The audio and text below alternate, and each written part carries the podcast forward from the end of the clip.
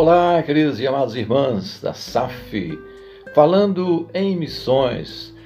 Um prazer maravilhoso estar com você participando desse quadro, falando em missões. Eu sou o pastor Jairzinho, pastor auxiliar aqui da Igreja Presbiteriana Central de Araguari. É um prazer poder participar com você desse quadro falando em missões.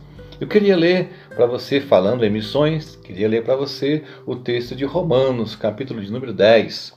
Romanos capítulo 10, verso 14 e 15, que diz assim: Como, porém, invocarão aquele em que não creram?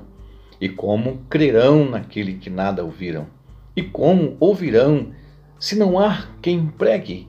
E como pregarão se não forem enviados? Quão formosos são os pés dos que anunciam coisas boas. Está escrito assim a palavra do Senhor. Quão formosos são os pés dos que anunciam coisas boas. Falando em missões, eu quero dizer a, a princípio que eu sou um fruto de missões transculturais. Em 1960, 70, na década de 60, 70, uma equipe grande de americanos, eles decidiram, nos Estados Unidos, movidos pelo Espírito Santo, a fazer missões na região norte do país. Nessa época não tinha televisão, não tinha celular, não tinha internet, não tinha nem luz na nossa, na nossa pequena região ali, na nossa pequena cidade. Então essa equipe ah, do pastor Robert Kamenich, ele então começou a construir igrejas na região de todo o Acre, todo o estado do Acre, e construir uma igreja em frente da minha casa.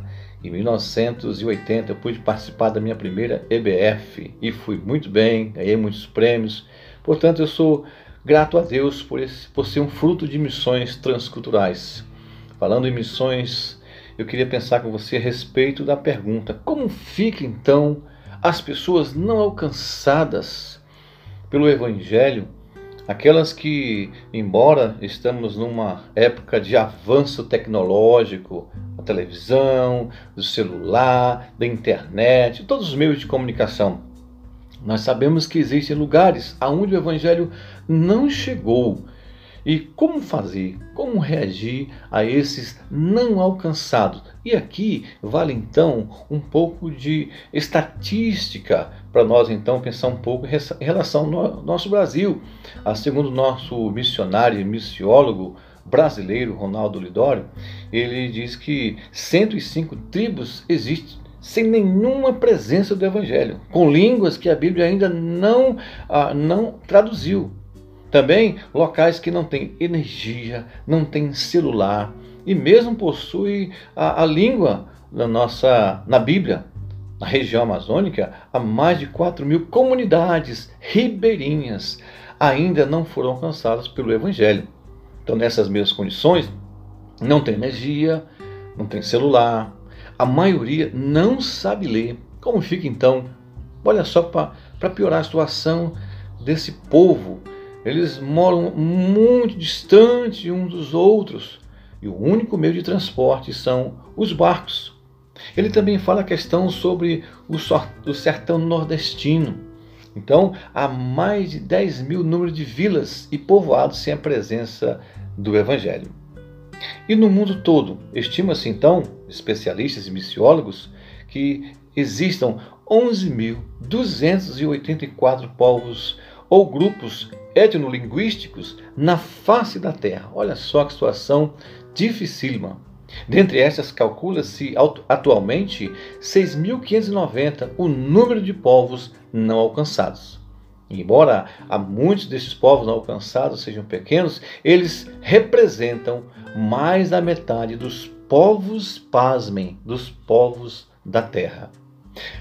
Quem são de fato os não alcançados? Falando em missões, quem são os não alcançados? Quem são esses povos? Quando não há nenhuma comunidade nativa de cristãos capaz de envolver este grupo de pessoas com plantação de igrejas. Agora há um outro dado, há um outro grupo, os povos não engajados. Quando não existe uma estratégia de plantação de igreja de acordo com a fé e a prática evangélica em andamento.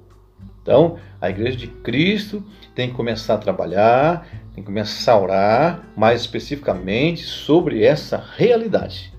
E queria passar para concluir, queria trazer aqui um exemplo muito prático da igreja presbiteriana de Vitória há uns dois, três meses atrás, eles foram ao sertão nordestino, levaram um ônibus cheio de cristãos, de irmãos, e ali eles impactaram, cidadezinhas pequenas impactaram com o evangelho. Pouco tempo depois eles voltaram, e lá já construíram uma congregação, um ponto de pregação. Mês passado levaram um evangelista para lá. Olha só que estratégia boa, uma igreja se dispôs a fazer isso. Maravilha também a nossa igreja presbiteriana central aqui em Araguari. Vai lá em Maranhão. Tem lugares em que a, as igrejas não se preocupam. A igreja presbiteriana de aqui em Araguari Central é uma bênção. Então podemos ver que é uma igreja que mostra que está engajado em missões. Minha palavra de gratidão a Deus por irmãos e irmãs que estão engajados em missões. Uma estratégia é orar, ir junto ao campo, voltar como era antigamente, ir lá nos lugares difíceis e ali pregar o evangelho. Depois voltar e voltando assim, é, levar pessoas e treinar pessoas que trabalhem também com aqueles nativos. Eu sou fruto de missões, louvo a Deus por isso, estou engajado, engajado em missões, gosto bastante de missões que Deus possa me abençoar e motivar outros também a fazer missões. Eu queria nesse instante orar a Deus que Deus possa abençoar a vida dos nossos missionários nesse momento, nesse instante. Vamos orar?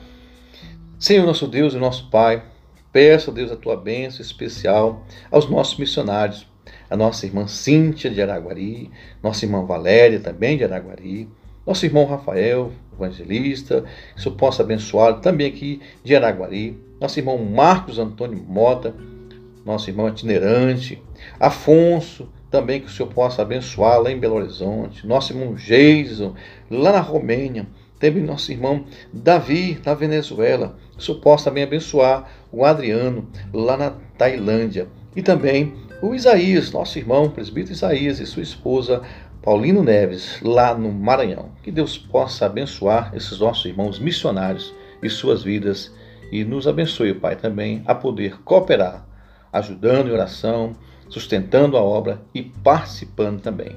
Oramos em nome de Jesus. Amém. Deus abençoe, irmãs.